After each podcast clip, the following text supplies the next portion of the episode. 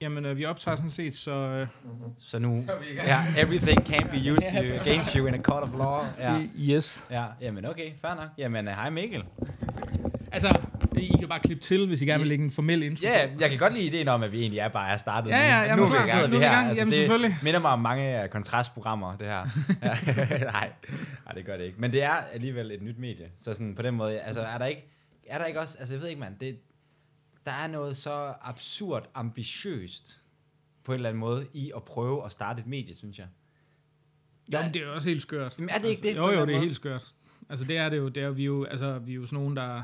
Altså, ingen af os har erfaring med, med mediestartup. Jeg, jeg har været journalist i mange år, men jeg har jo ikke, øh, altså, jeg har jo ikke sådan på den måde haft nogen erfaring med at starte noget op, eller egentlig at være redaktør. Jeg har været freelance journalist i 8-9 år, ikke? Så, mm. så det var 10 år har det jo været efterhånden været, ikke? Så, øh, så det her, det er helt nyt.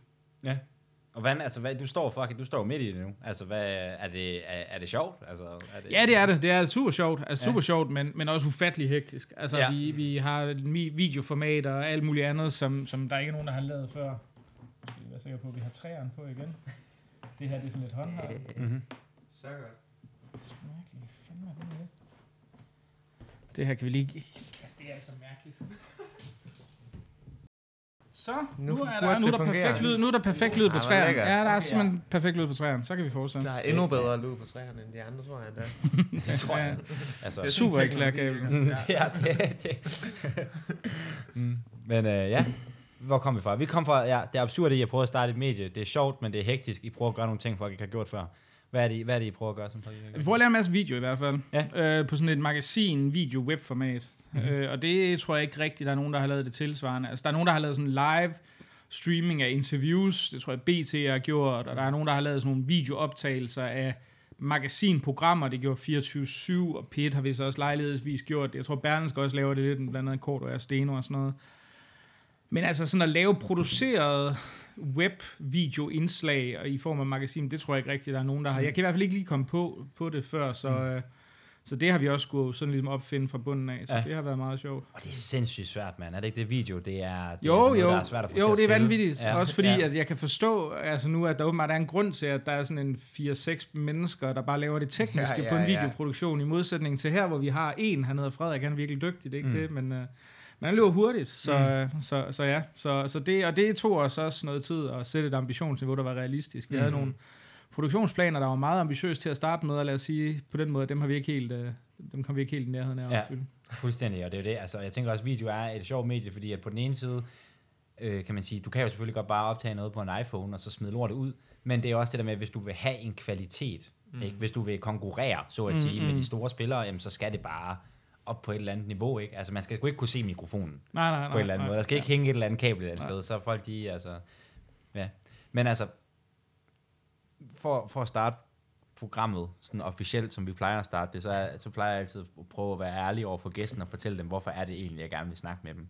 Og øhm, grunden til, at jeg rigtig gerne vil snakke med dig i dag, Mikkel, det er jo fordi, at, at min oplevelse er, at øh, den offentlige debat, jeg har set sådan nogle programmer, jeg, hver gang jeg har set debatten, ikke, så har du altid haft sådan, du har et eller andet for enhedslisten, du har et eller andet for Liberal Alliance, og så har du også et eller andet debattør, der synes en hel masse. Øh, og så hører man dem sige noget, og de taler ofte i det, jeg vil kalde sådan floskel øh, sprog, ikke? De har nogle fede vendinger, man kan høre, de synes selv, at det lyder pissegodt, det de sidder og siger, nok fordi det er blevet skrevet ned på forhånd.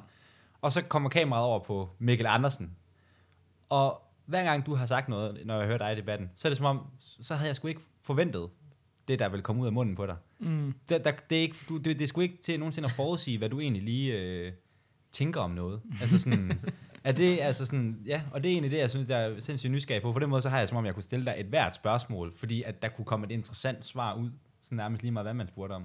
Jeg tror, det vil blive begrænset, hvis du begynder at snakke om sport. Det er jo sådan Okay. min nemesis, ikke? Der kan Ja. jeg ikke, men, Ja. men inden for den har en masse... Altså, det ved jeg ikke. Det er jo, det er jo, det er jo rigtigt nok. Altså, jeg tror, jeg, der er mange emner, også særligt inden for det politiske, som jeg har interesseret mig for igennem, igennem tidens løb, øhm, og som jeg har nørdet og sat mig ind i og sådan noget. Det, det tror jeg, sådan, jeg har sådan et, et, et, et nørdgen, og som går meget fint i spænd med mit, med mit kvævlant polemikergen, ikke? Så det er sådan en fin kombination, den slags platform som debatten, ikke? Fordi så kan jeg komme ind og snakke om ting, jeg har nørdet baggrundsviden om på en polemisk måde, det kan jeg godt lide.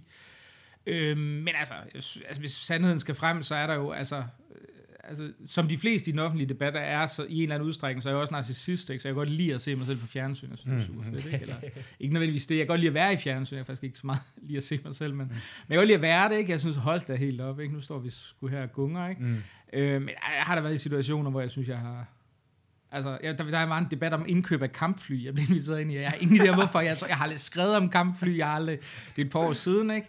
Øhm, og, og, og lige pludselig så står jeg der ved siden af Rasmus Jarlov, og folk, der faktisk ved noget om F-35 og sådan et eller andet, og bliver spurgt om et eller andet. Jeg tror, jeg bare siger, jamen jeg synes, vi skal gøre ligesom USA, ja. uanset om de kampfly er gode eller dårlige, fordi de kommer og redder os, hvis russerne kommer en dag, eller sådan et eller andet, ikke? Men bagefter så slog det mig også, ej, det var egentlig ret dumt, jeg havde sagt ja til det, fordi ja. jeg vidste jo ingenting om, altså jeg vidste ikke noget ja, om de her kampfly, ja, ja, ja, men jeg havde bare ja, ja. tænkt, hvis de synes, jeg ved noget om det, så ved jeg nok noget om det, men så slog det mig, det gjorde jeg faktisk ikke. De havde tydeligvis radikalt fejlvurderet det, ikke? Mm-hmm. Så. Føler du på den måde ofte, når du er i sådan nogle debatprogrammer, at, at man bliver, altså i stedet for, at man resonerer sig frem til et svar, så er det bare lige den første umiddelbare tanke, der skal fyres afsted? Nej, det tror jeg heller ikke, og det vil jeg heller ikke anbefale, var en god ting. Altså, jeg, jeg har aldrig, altså, jeg, jeg tror, øh, uden at det skal lyde alt for selvsmagen, så tror jeg, jeg tænker rimelig hurtigt i situationen, så, så jeg kommer ikke ind, det er ikke sådan, jeg sidder og forbereder mig til en debat på den måde, at andet end at jeg måske læser op på et par relevante artikler, mm. eller sådan noget, men som regel gør jeg, hvis jeg skal være helt ærlig, end ikke det, fordi altså, typisk er det jo et emne, som jeg har sagt noget om i forvejen, så jeg har lagt en, noget research i det, ikke? Øhm, så, så, så for mig er det et spørgsmål om, at, at jeg prøver altid at forholde mig til, hvad det er, jeg bliver spurgt om. Altså, og jeg, i og med, at jeg ikke kan forudsige, hvad jeg bliver spurgt om, altså særligt i Clemens formater, det, mm. det kan du bare ikke. Altså, det kan være, at du bliver briefet om, at jamen, du skal ind op mod den og den og den, og så to minutter inden sendetid, så ændrer de hele formatet, og så står du i en helt anden setup, og hans indlægningsspørgsmål er helt fuldstændig ud fra left field, ikke? Øhm, så, så jeg tror altid, jeg gør mig umage for sådan på en eller anden måde at forholde mig til, til, til meget konkret til det, hvad der bliver sagt, og jeg kommer aldrig med den her idé om, og det er også et privilegie, jeg har, fordi jeg repræsenterer ikke et politisk parti. Hvis du mm. repræsenterer et politisk parti, kan, kan du godt Altså, så kan der altså være nogle talking points, som ja. det giver mening, at du skal stå ligesom at hamre fast, for det er faktisk en del af din kommunikationsstrategi, som sagtens kan virke, vise sig effektiv, at du står og siger, I don't know, et eller andet om tryghed og sammenhold, eller topskattelettelser, eller det med topskattelettelser tror jeg ikke virker så meget for tiden, men, men, men Altså, at du forsøger at hamre det hjem. Ikke? Det privilegie, jeg har, er, at det behøver jeg ikke. Jeg har ikke nogen vælgere, jeg skal, jeg skal tække, mm. så jeg kan være ligeglad med, om folk synes, jeg er en idiot bagefter, fordi jeg skal heller ikke vælges til noget, vel? Hmm. Helt sikkert. Ja. Okay, men lad os lige prøve at, at, at ligesom, øh, fordi det er jo også meget fedt, så, så bliver det her program jo også på den måde nok meget spontant og, og et udtryk for, hvad, hvad du tænker i øjeblikket. Jeg synes, og, og, og, og, og lidt måske også en, en, en, en lidt, jeg tror, vores program kan på mange måder betragtes som antitesen til øh, det mediebillede, øh, som, som, som du måske har bevæget dig mest i i dine år. Vi vil gerne på en eller anden måde bremse op og puste ud og tælle ned fra 10, og så ligesom prøve at se, om vi kan få samtalen ned på et niveau, hvor vi snakker om lidt mere grundlæggende størrelser. Og det var også noget af det, som jeg har sendt til dig øh, på forhånd. Så det første spørgsmål, det tænker jeg egentlig bare gerne vil fyre af, så må vi se, hvad der sker. Altså jeg har, jeg, har, jeg har skrevet, hvad ser du som de mest afgørende udviklinger og faktorer, der har gjort Vesten i så mange år har været og er så teknologisk og økonomisk fremstående? Langt spørgsmål. Men Jamen, det er jo, at man igennem, altså selvfølgelig på en grund, der, der, der går længere tilbage, men altså i særdeleshed oplysningstiden har, har udviklet nogle mekanismer for at akkumulere, og raffinere og videreudvikle viden. Ikke? Altså at du simpelthen kan, altså øh, at, at du systematisk kan falsificere forkerte teorier, og, og derigennem blive klogere og skabe samfundsmæssige fremskridt. Og det har man lavet nogle, nogle systemer for, hvordan man gør, for hvordan du producerer viden, hvordan du opbevarer viden, og hvordan du formidler viden. Øhm, og det, det tror jeg nok er det, som, som egentlig er det største. Altså det virker så indlysende for os, fordi vi jo vokser op i en kultur, hvor det er den måde, det foregår på. Men altså i mange, øh, altså andre uddannelsessystemer, hvis du ser rundt om i, i verden, jamen så har der været et, et, et, hvad kan man sige, et fokus på udenadslære, på reproduktion af vedtagende dogmer, enten diverse religiøse eller forskellige andre ting. Øhm, altså, og der kan man sige, det, det, det er jo ikke fordi, det er sådan er den perfekte mekanisme, men i oplysningstiden, der har vi den her den her idé om, at, at vi ligesom, hvordan kan vi bruge den videnskabelige metode til at erkende verden og beherske verden omkring os bedre. Og det, det tror jeg helt sikkert er det, som har, som har gjort, at den vestlige kultur viser sig derefter. Øh, altså, det var det for alvor tager fat alt efter, hvor du ligger snittet, det er jo efter hvad, 14-1500-tallet, ikke? Og, og det er jo der, det pludselig tager fart, og det er jo fordi, vi får den her, den her evne til, til at, at opsamle, øh, hvad kan man sige, brugbar viden, skære den dårlige viden fra, og konstant forfine det i, i, i en både, hvad kan man sige, i hvert fald ideelt set, i hvert fald både i en sådan en, en, en, en hvad kan man sige, en, inden for de humanistiske videnskaber, men naturligvis i særdeleshed inden for naturvidenskaberne. Ikke? Altså, der kan vi jo, det, er jo, det er jo der, vi trods alt kan... Man, man kunne jo godt, hvis man skulle være ond, spørg, stille spørgsmålstegn, hvor meget filosofi egentlig altså, udviklede sig siden. Jeg ved godt, der er kommet flere filosofer. Jo, jo, det, det er da også fint, ikke? Men altså, det er jo ikke som om, det er radikalt der. Sådan, altså, det er jo ikke nogen, der sidder og tænker, at de filosofer, vi har i dag, de er sådan ligesom, altså, det er dem, der svarer til, okay, at vi havde et virkelig dårligt jul for 2000 år siden, ikke? Og i dag har vi en Ferrari, ikke? Mm. Og for 2000 år siden, der havde vi så øh, Aristoteles, og i dag har vi Svend Brinkmann, ikke? Ja. og der, der, ved jeg ikke, og nu vil jeg ikke sige noget dårligt om Svend Brinkmann, han virker som en super rar fyr, ikke? Men, men jeg tænker, du kan ikke se det samme, den samme progression Nej. inden for nogle af de Jeg har ikke lyst til humanistiske at kalde fag. Svend Brinkmann en Ferrari i hvert fald. Nej, nej, Det tror jeg heller ikke. Jeg er sikker på, hvis Men din et dårligt nabo jul. sociolog Ja, var en, en bil, Twingo han måske. så- Ja. Jeg ved ikke, jeg tænker, vi skal lade snakke Svend. Ja. ja, ja, ja. Jamen okay, helt sikkert. Og, men, men det, som jeg synes, der er interessant ved, ved den diskussion, ikke, det er nu, at du siger, at du ligesom, du, i, i dit svar, der er ligesom den her antagelse om, det er fordi, man fik bygget nogle systemer. Mm. Ikke? Men altså, hvis, kan, man, kan man snakke om, hvad de systemer er, og hvad for en idé de er, og hvordan at de systemer overhovedet kunne opstå? Mm. Jamen altså jo, det, det tror jeg, altså nu, nu er jeg jo ikke sådan, øh, det, det er jo ikke så meget mit normale område, men jeg vil sige, det er jo nok den her genop, altså, øh, altså genopvågen, eller øh, altså ref, tilbagevenden til, til, til antikkens idealer, ikke særlig de, de, hvad kan man sige, de græske øh, filosofer fra, fra, fra, hvad er det, 4. århundrede og plus minus, øh, altså den måde, som de begynder at beskrive verden på gennem observation, gennem, hvad kan man sige, videnskabelig efterprøvelse. Øhm, altså, og selve ideen om, at du, at du i virkeligheden kan, at der findes en erkendelsesramme for verden, øh, der er større end den religiøse verdensforståelse. Ikke? Fordi på en eller anden måde, jeg ved selvfølgelig godt, at, at der er masser, der vil sige, ja, den religiøse øh, katolske kirke havde også masser af videnskabsfolk. True. Men der er jo et eller andet videnskabsforhold imod, at, at du ligesom, øh, eller modsætningsforhold mellem, at du får en, øh, du har en åbenbaret tekst, der forklarer, hvordan verden er indrettet, og så det, at du, du, du gennem, hvad kan man sige, efterprøvning, gennem observation, kan komme frem til, til, til dybere liggende erkendelse om, hvordan verden faktisk fungerer, og hvordan du kan indrette dig som menneske på en måde, der gør, det, altså, der gør dig mere velstående, mere, øh, hvad kan man sige, øh, altså mere viden om, hvordan, hvordan verden fungerer, og naturligvis også i sidste ende altså, leve længere, sundere, lykkeligere liv. Ikke? Mm. Fuldstændig.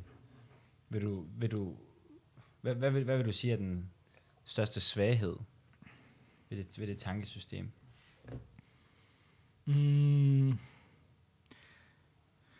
Åh, Det ved jeg ikke. Altså, det, er jo, det, er jo ikke, øh, altså, det giver jo ikke... Altså, hvis, hvis, hvis du ender i den situation, hvor man, hvor man siger, at, at du helt forkaster den, den, den, øh, den religiøse erkendelse, så er, det jo, så er det jo et system, der altid er, i en eller anden udstrækning er funderet på tvivl. Ikke? Altså, du skal jo altid betvivle, hvad du selv tror på. Altså, du skal altid antage, at enhver erkendelse er forløbig og midlertidig og at, at, øh, at du kan risikere at komme, altså at komme til nogle, at hvis observationerne trækker dig i den retning, at, altså, så kan du risikere at komme til nogle steder, der ikke nødvendigvis er særlig behagelige eller flugter med det, det, det billede, som du har i forvejen. Hvorimod, hvis du lever i et meget dogmatisk religion, religiøst system, så er du egentlig fri for overraskelser. Fordi uanset hvad fanden der sker, så går du altid på en eller anden måde for det rationaliseret, så det passer ind i, i den konklusion, du allerede har givet på forhånd. Ikke?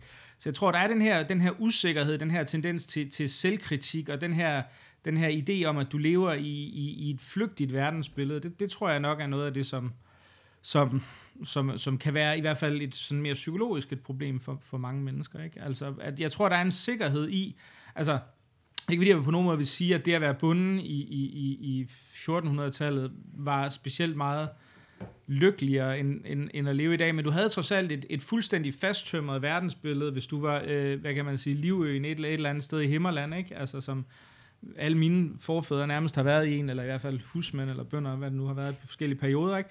Øhm, altså så har du i hvert fald haft sådan et, et, et verdensbillede, der var meget statisk. Altså du vidste, hvor du var indplaceret, du vidste, hvad der forventedes af dig, du vidste, hvad, hvad, hvordan verden hang sammen, øhm, og det kunne godt være, at du blev ramt af uretfærdigheder, men de var også forklarlige inden for sådan det større kosmologiske billede. Og det tror jeg, der har givet en slags, en slags tryghed i forhold til, hvordan, hvordan, altså også fordi du alt kunne forklares. Jamen altså, hvor kom du hen, når du døde? Du kom derhen. Hvorfor regner det? Det gør det derfor. Altså, der var ikke noget, der var ingen overraskelser tilbage. Mm. Eller ting der, hvor man kan sige, at jamen, i den i det sådan mere naturvidenskabelige, det rationalistiske verdensbillede, jamen, der er alt jo ligesom... Altså lige pludselig så render vi ind i sådan noget strengteori, og så tænker, wow, Ja, det ja, er vi i ja. virkeligheden en simulation, eller sådan et eller andet. Ja. Super uhyggeligt, ikke? Ja. Hvordan synes du, altså, hvordan synes du dit eget, med dit eget gemyt, hvordan trives du i, i den moderne verden? Vil du sige, du har, du har den rigtige psyke til, øh, til den verden, du er, du er blevet kastet ind i? Ja, det ved jeg sgu ikke. Altså, ja, mm, det, det tror jeg nok. Altså, jeg, jeg tror egentlig, altså, jeg kan godt nogle gange sådan være misundelig på sådan folk, der er meget religiøse, ikke? Fordi jeg tænker, det, det giver en tryghed. Altså, jeg, jeg er overhovedet ikke religiøs. Jeg har været sådan en, og jeg ikke, kommer ikke fra en religiøs baggrund. Jeg har ikke det gen i min, min krop, ganske enkelt. Jeg har tidligere været, øh, hvad kan man sige, jeg har været, haft en, øh, havde en sygdom, da jeg var 18, som folk troede var alvorlig kræft. Det viste sig at være noget harmløst. Men, men der var en, på et tidspunkt var min udsigt, at jeg sandsynligvis kunne risikere at dø inden for en relativt kort øh, periode igen. Det viste sig at være fuldstændig harmløst. Det var en, en ekstra tårkirtel, der var gået betændelse i. Men det synes som om, det var kræft i hjernen, ikke? Øh, på scanningsbillederne. Og der, der, der, der var det en realistisk mulighed, at jeg skulle dø. Og jeg havde det ikke, jeg sad ikke, altså man siger det her, men der er ingen atheists and foxholes, vel? Der er ikke nogen, der...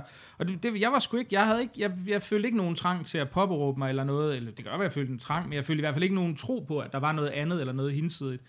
Altså, jeg lever selv på sådan en måde, hvor jeg ikke tror, altså, øhm, at der er nogen mening i tilværelsen ud over den, som vi skaber for hinanden, og at vi... Og, og det er da sådan lidt nihilistisk. Altså, jeg tror ikke... Jeg, jeg, jeg tror, vi er en del af et, af et stort sådan kosmologisk øh, sammensurium af tilfældigheder, hvor, hvor vi øh, så er i et lille bitte, bitte tidsrum, af, altså i, på en lille bitte klode i det alleryderste af en ret perifer galakse, Øh, og selve spørgsmålet om, hvad meningen er, det egentlig ikke giver så meget mening, altså det må vi, det må vi selv lægge råd med at skabe, ikke? Mm. Øhm, så, så, så på den måde, det, det, er ikke, det er egentlig ikke, fordi jeg sådan sidder og tænker, altså jeg kan da godt se, der er der noget rare i at tro, at man kommer til et rart sted, efter man dør. Øhm, og jeg kunne da også egentlig sådan sidde og tænke, hvis man nu kunne vælge at trykke på en knap, så kunne det godt være, at jeg vil vælge at sige, det ville da være nice, fordi så kunne man gå og altså, holde op med at bekymre sig om al sin dødsangst hver eneste, mm. altså, i hele tiden, ikke? Og Mm. tænke, nå, well, jamen, altså, fordi, og det kommer der alligevel ikke noget godt ud af, vel? Det er jo Mm. ikke sådan, hvad skulle, du bruge, hvad skulle du bruge det til, ikke? Mm. Øhm, så jeg kunne godt se, der var sådan en vis tillokkelse i at sige, jamen, jamen altså, nå, jamen okay, så gør vi få det bedste ud af livet her, og så mødes jeg med alle mine kære øh, for evigt i det hinsides efter livet. That's kind of nice, ikke? Mm, og så kunne jeg da være gladere i, mm. i den tid, jeg havde her på jorden, men det, det kan jeg ikke rigtigt, vel? Ja. Jeg kan ikke sådan tage et aktivt tilvalg om at sidde og tænke, at Selv troen, selv troen på en snarlig død kunne ikke engang ryste det ud af dig. Nej. Nej, nej, nej, det er det ikke. Altså, jeg kan ikke sige, jeg har aldrig, jeg har aldrig haft den der, og, det, Ja. der er ikke sådan, jeg, jeg kan simpelthen ikke, altså, jeg kender mange religiøse, og også folk, der er religiøse, og som jeg kan se, det, det giver dyb mening for dem, også tilfredsstillelse, og hvor jeg sådan godt kan tænke, godt for dem, også fordi jeg tror, jeg er sådan meget Richard Dawkins-agtig, Mm. Hitchens-agtig, sådan ateist for, for 15 år siden, ikke? Hvor jeg var sådan, og så gik det op for mig, at det var super, super svagt, fordi Mm.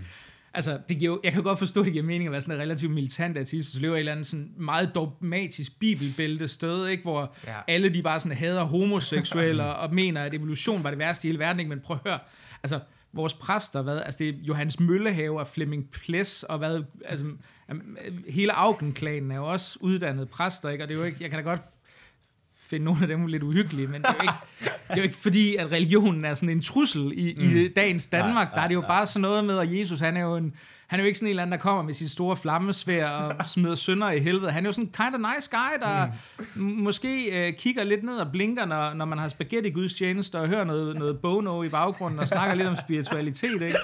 Altså, og, og, så, så, så, så, så, det gik sådan op for mig, at det var sådan lidt, det var da en super påtaget identitet. Hvorfor gik jeg og brugte tid på at være ate- og jeg, jeg gik meget op i det, kan jeg huske. Altså, hvorfor gik jeg egentlig op i det? Det var sådan mærkeligt. Altså, for det var jo sådan lidt som lidt, altså jeg ved godt, det er en kliché, men der er jo nogen, der sådan siger, det er sådan ligesom at, at gøre en hobby ud af ikke at være fri, frimærkesamler. Altså, ja, ja. Hvor det er sådan lidt, hvorfor, hvorfor rendte jeg rundt og gjorde det? ikke? Og, hvor- hvor- og, i dag der er jeg sådan ret. Altså det er jo ikke, fordi jeg mener, at religiøs, religion kan jo have, have, have negativ indflydelse på rigtig mange måder, det er jo slet ikke det, men jeg vil sige, folkekirken er, er i øh, verdenshistorisk set nok en af de øh, mindst skadelige organisationsformer overhovedet. Ikke? Mm. Mm. Er det en Cola Light?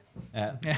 Men der er der helt sikkert et eller andet i det her med også, altså måske, altså, jeg skal ikke kunne forklare, hvorfor at du, øh, du ligesom øh, på den måde var så militant i din ateisme tidligere, men der er der i hvert fald helt sikkert et eller andet i, at det hører nok til et hvert menneskeliv at få solideret et verdenssyn på en eller anden måde. Mm. Altså, og hvis man ikke har tænkt sig at gå den religiøse vej, så skal man nok på en eller anden måde have retfærdiggjort for sig selv, hvorfor man ikke har valgt det, eller sådan, Altså man skal på en eller anden måde nok, altså det tænker jeg, det, jeg tænker, jeg, jeg kan ikke forestille mig, at du ikke er en person, der ikke har på et eller andet tidspunkt i dit liv overvejet, hvor, hvad skal jeg egentlig tænke om alt det her? Og du måske også til stadighed yeah. gør det. Altså sådan, Ja, det, jo, det, det tror jeg, men jeg tror lige det med det her ateisme, det var egentlig bare fordi, jeg, altså der tror jeg, jeg har sådan en, jeg har sådan en, altså jeg, jeg er meget til falsk, og, og var det også mere i mine yngre dage, jeg, jeg, jeg er jo selv polemiker, jeg kan godt lide folk, der mm. argumenterer stringent, mm. og som gør det på en formfuldendt måde, ikke? Jeg var kæmpe fan af Christopher Hitchens. Ja, ja, ja, det var min, det min, min store, altså øh, øh, mit store forbillede, ham og Andrew Sullivan og sådan nogle andre, jeg var jo en af dem, der mente invasionen af Irak i 2003 var en, en rigtig god idé. Det var så et af de steder, som jeg tog rimelig meget fejl i, kan man sige. øhm, men, altså, så der, men der var sådan noget i den her, altså den stringens, de lagde for dagen i deres, i deres, i deres argumentation, og hele det her med, så så du Hitchens eller Dawkins, der sad og diskuterede med en eller anden, en eller anden sådan reaktionær religiøs. Ikke? Og det var sådan helt, altså det var så, man følte det så, det var sådan, åh, oh, du har bare, du, altså, you go girl, ikke? Altså, de havde bare, de, de, altså, der, det var enormt, jeg tror, det meget var det, der sådan egentlig tiltalte mig, mere end det egentlig var selve budskabet, fordi når man sådan, igen, jeg var også sådan, så kunne man gå rundt og være sådan, uh, jeg sørger med mega ikke kristen, ikke? Og så kigger man så rundt, og så er det sådan lidt, hvad er det, de kristne går gør, ikke? Men igen, det er spaghetti gudstjenester, og citerer Benny Andersen i prædikner og sådan noget, ikke? Det er jo, altså, det er jo altså, du, kan, du kan bare være ligeglad. Mm, altså, En bango-klub.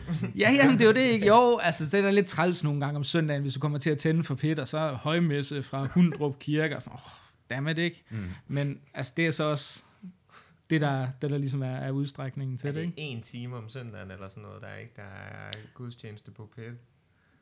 Jeg ved, jeg, jeg tror det. Altså, jeg hører, jeg har, nu har jeg fået, jeg har, har en datter på 18, og så har jeg fået en søn på, der er halvandet nu. Øh, så, så, øhm, og efter den lille er kommet til, så er mit, mit, mit radiolytning i Det er- weekenden, det er sørgeligt for nedadgående, vil jeg Mhm. sige. Ikke? Så, men jeg tror, jeg tror stadig, de sender, øh, jeg, jeg tror, det er en af de sidste bastioner for, Mm. for sådan kristendommen på P1. I gamle dage, der var der jo også, øh, der var sådan noget mennesker og tro og kirkenyt. Der var, alt, det var sådan en masse gamle, langskækkede mænd, der havde sådan nogle, øh, sådan nogle kirkeprogrammer. Jeg ved ikke rigtig, hvordan, men det var sådan, de havde ligesom fået en lille religiøs ghetto på P1. Det var meget fascinerende.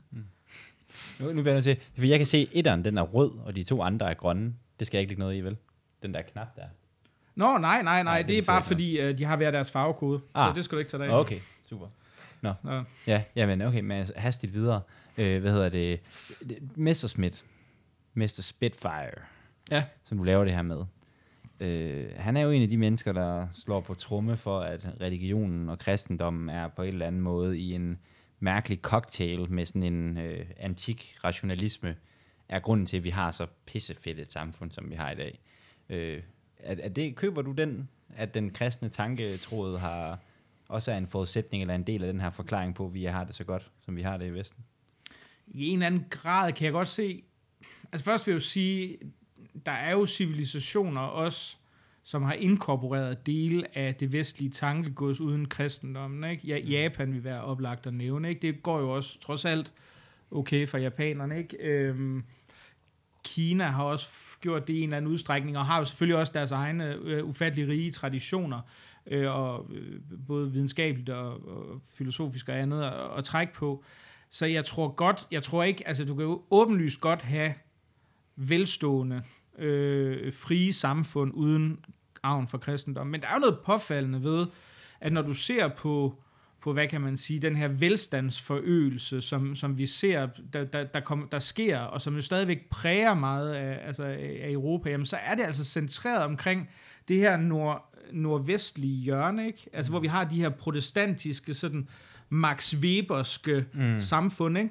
Øhm, og der tror jeg, at kristendommen spiller nogen rolle. Altså det, det tror jeg, at den gør. Altså der, er- jeg tror, at der er nogle træk i kristendommen, som har, som har faciliteret, at den historiske udvikling, øh, som øh, altså der har skabt de samfund, altså der, der indgår den i, den i det mix, og også i, en- i en eller anden udstrækning, i i i en uadskillelig og væsentlig grad.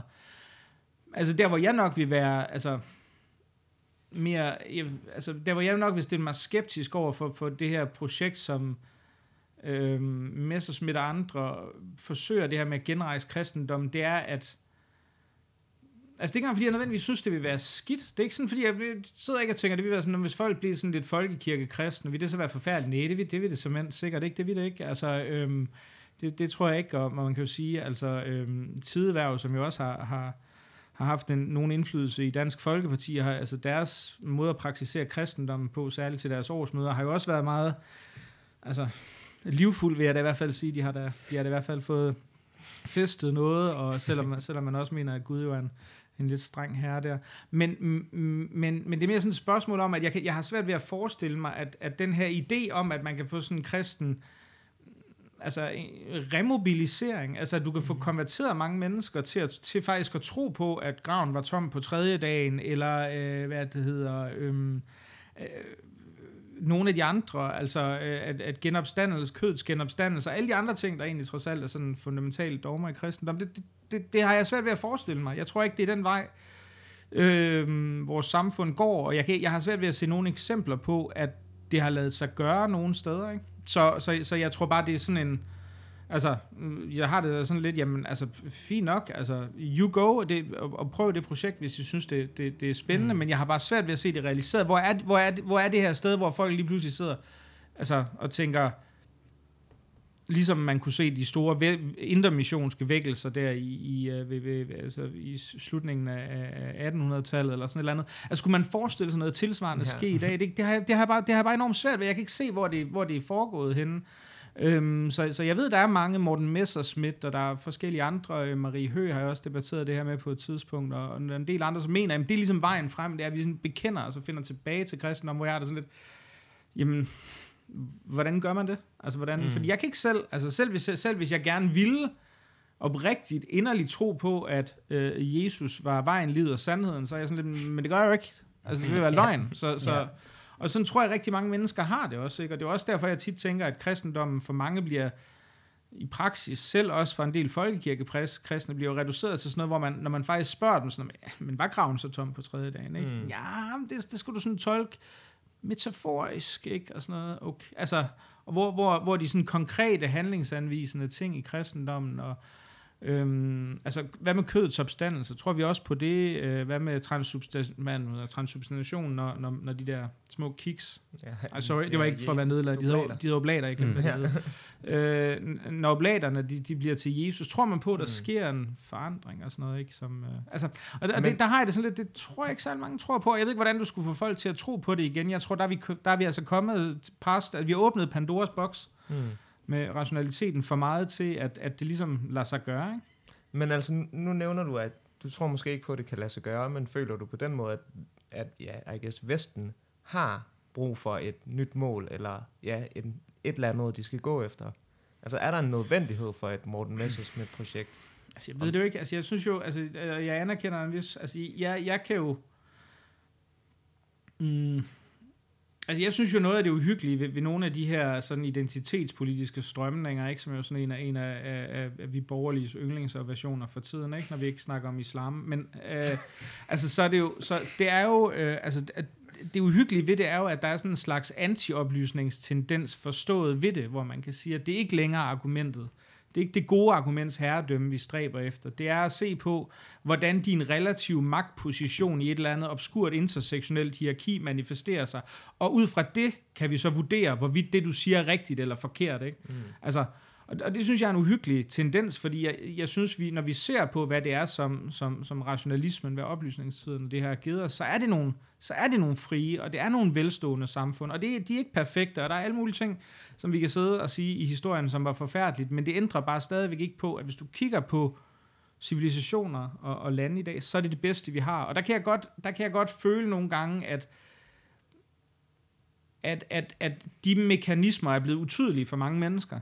Altså fordi vi, vi vokser op med, med, med, med, med produkterne af den som en selvfølgelighed i så mange år, at mange mennesker sidder og tænker, jamen det er jo ikke, altså frihed er jo ikke, øh, altså, altså det, det, er jo lige, det bliver lige så usynligt, som, som vand bliver for fisken, fordi det er her jo bare. Det er jo ikke noget, der er tilkæmpet. Mm. Det er jo sådan ligesom, altså, et, et givet vilkår. Hvor, hvor, hvor jeg sidder og tænker på, jamen vi lever i, i altså et frie demokrati er en historisk undtagelse. Mm. Altså det er ikke sådan, verdenshistorien ser ud normalt.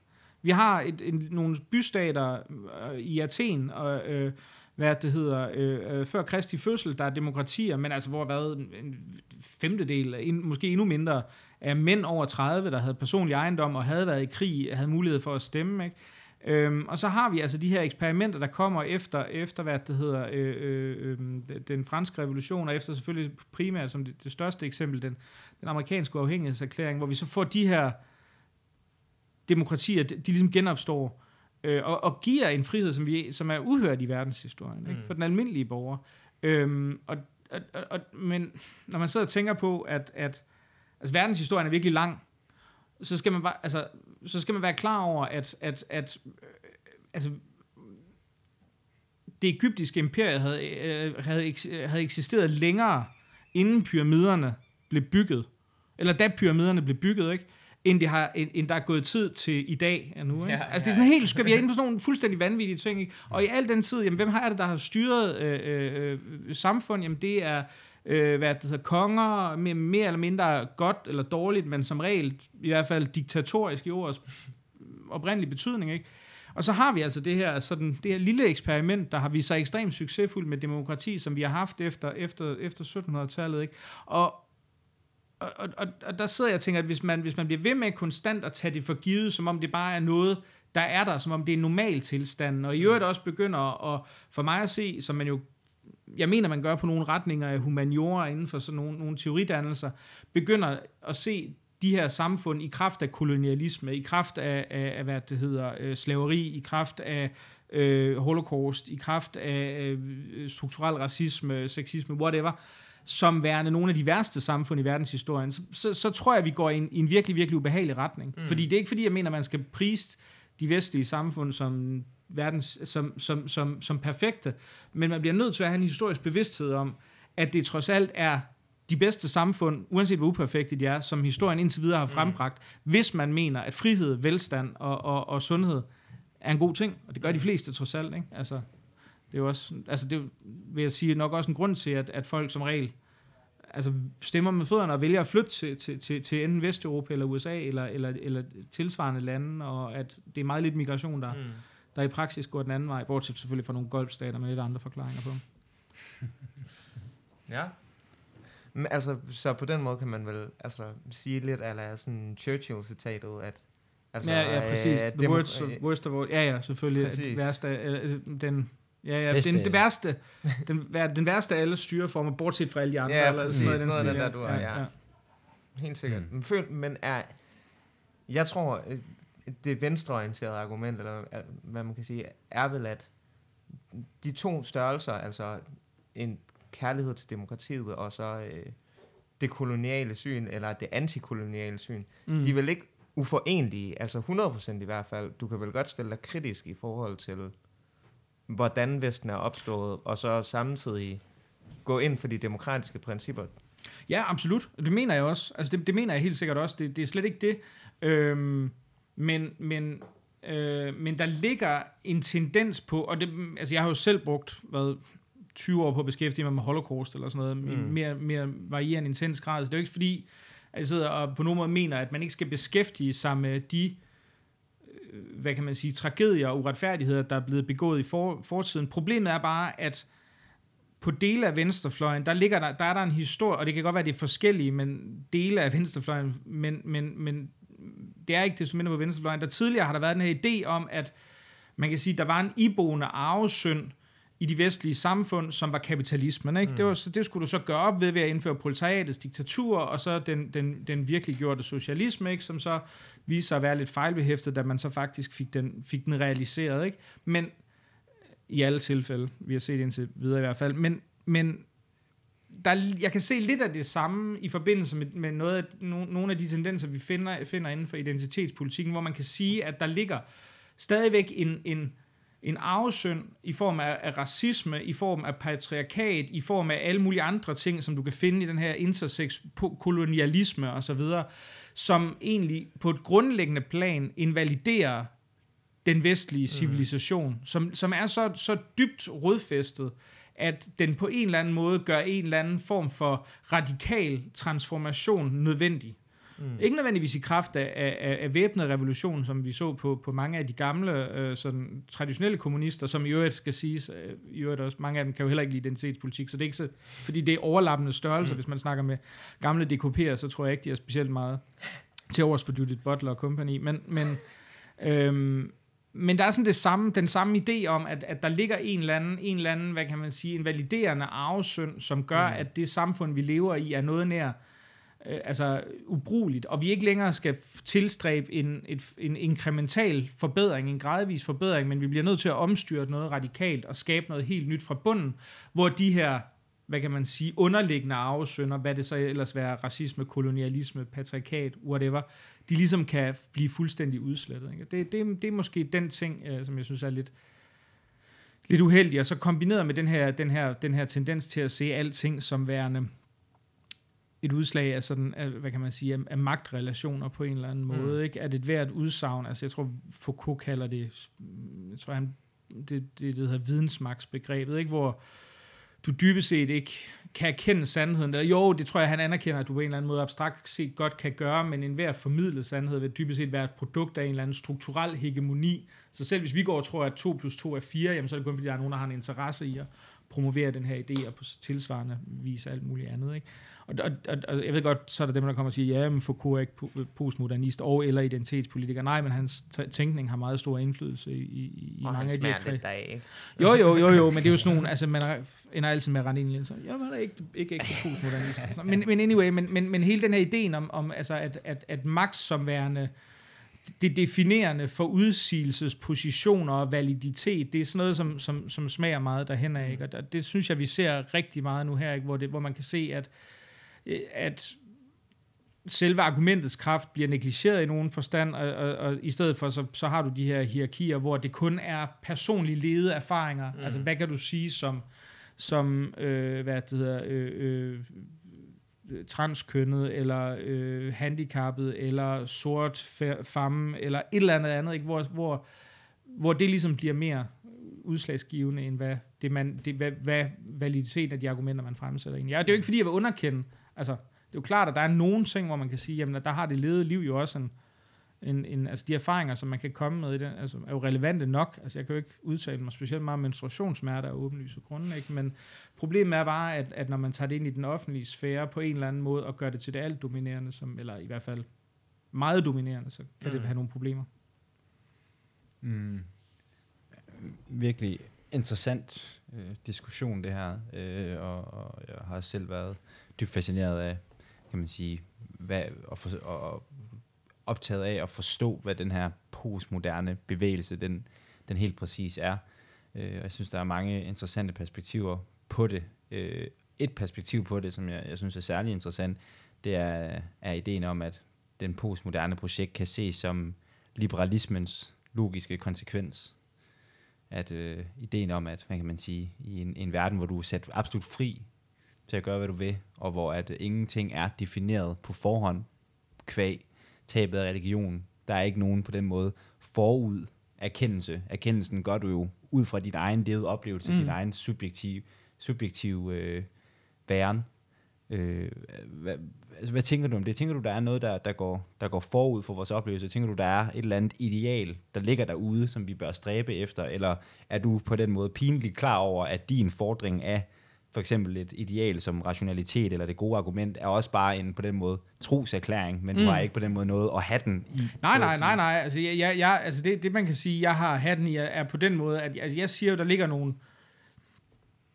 Altså, der er nogle, nogle værdier, som jeg mener definerer det gode liv. Det, mm. det, dem kan man jo så være enig i eller uenig. Det er jo sådan, men det vil jo sige er, at du er, altså at du lever øh, længst muligt sundt, at du er øh, og i, i størst mulig velstand, øh, og med størst mulig frihed. Mm-hmm. Og det, det, det kan bare sige, det rationelt, altså, og den, den, den oplysningstidens ideal, så den bredt fortolket, jo være i stand til at levere i en lang række samfund. Mm. Det er jo det, som, som har gjort, at vi ligesom, øh, altså, at vi endte her, hvor vi er. Ikke? Så, så det synes jeg, det er jo godt.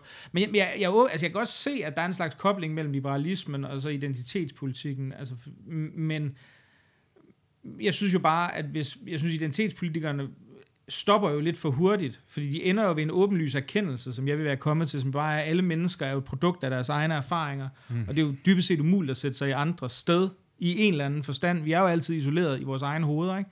Øhm, men de stopper jo så bare ved at sige, jamen, vi er unikke kategorier.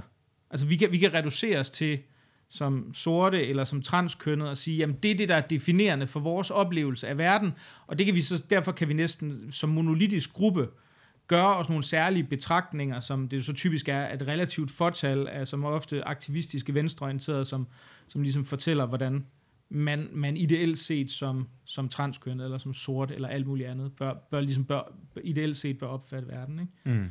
Eller hvor de opkaster sig til at være talsmænd for, for ja, frygtelig mange Og det er der, hvor, hvor den, kan man sige, kollektivistiske tankegang på en eller anden måde sniger sig ind, ikke? At du ikke stopper, ja. øh, hvad kan man sige, øh, stopper ikke resonemanget eller ideen om, altså, hvad kan man sige, udgangspunktet for erkendelse ved individet, men du tager det og siger, Ja. der er faktisk et eller andet transcendent gruppeniveau. Ja. Der er et eller andet essens, for Ja. eksempel af sorthed, Præcist. eller af gayness, eller Ja, et eller andet. ja, ja, ja, ja. Og, det, og det er helt ja, sikkert der, hvor... Ja, og, og det ender jo nogle uheldige steder, ret åbenlyst, synes jeg jo særligt, når du begynder at tale om en essens ved, ved, ved, ved hudfarve, ikke? Fordi...